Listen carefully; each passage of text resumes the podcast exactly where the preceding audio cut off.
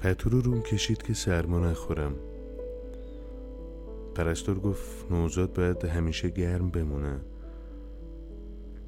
پتو رو از روم کشید که برم مدرسه. مامان گفت فقط بچه های تنبل میرن زیر پتو.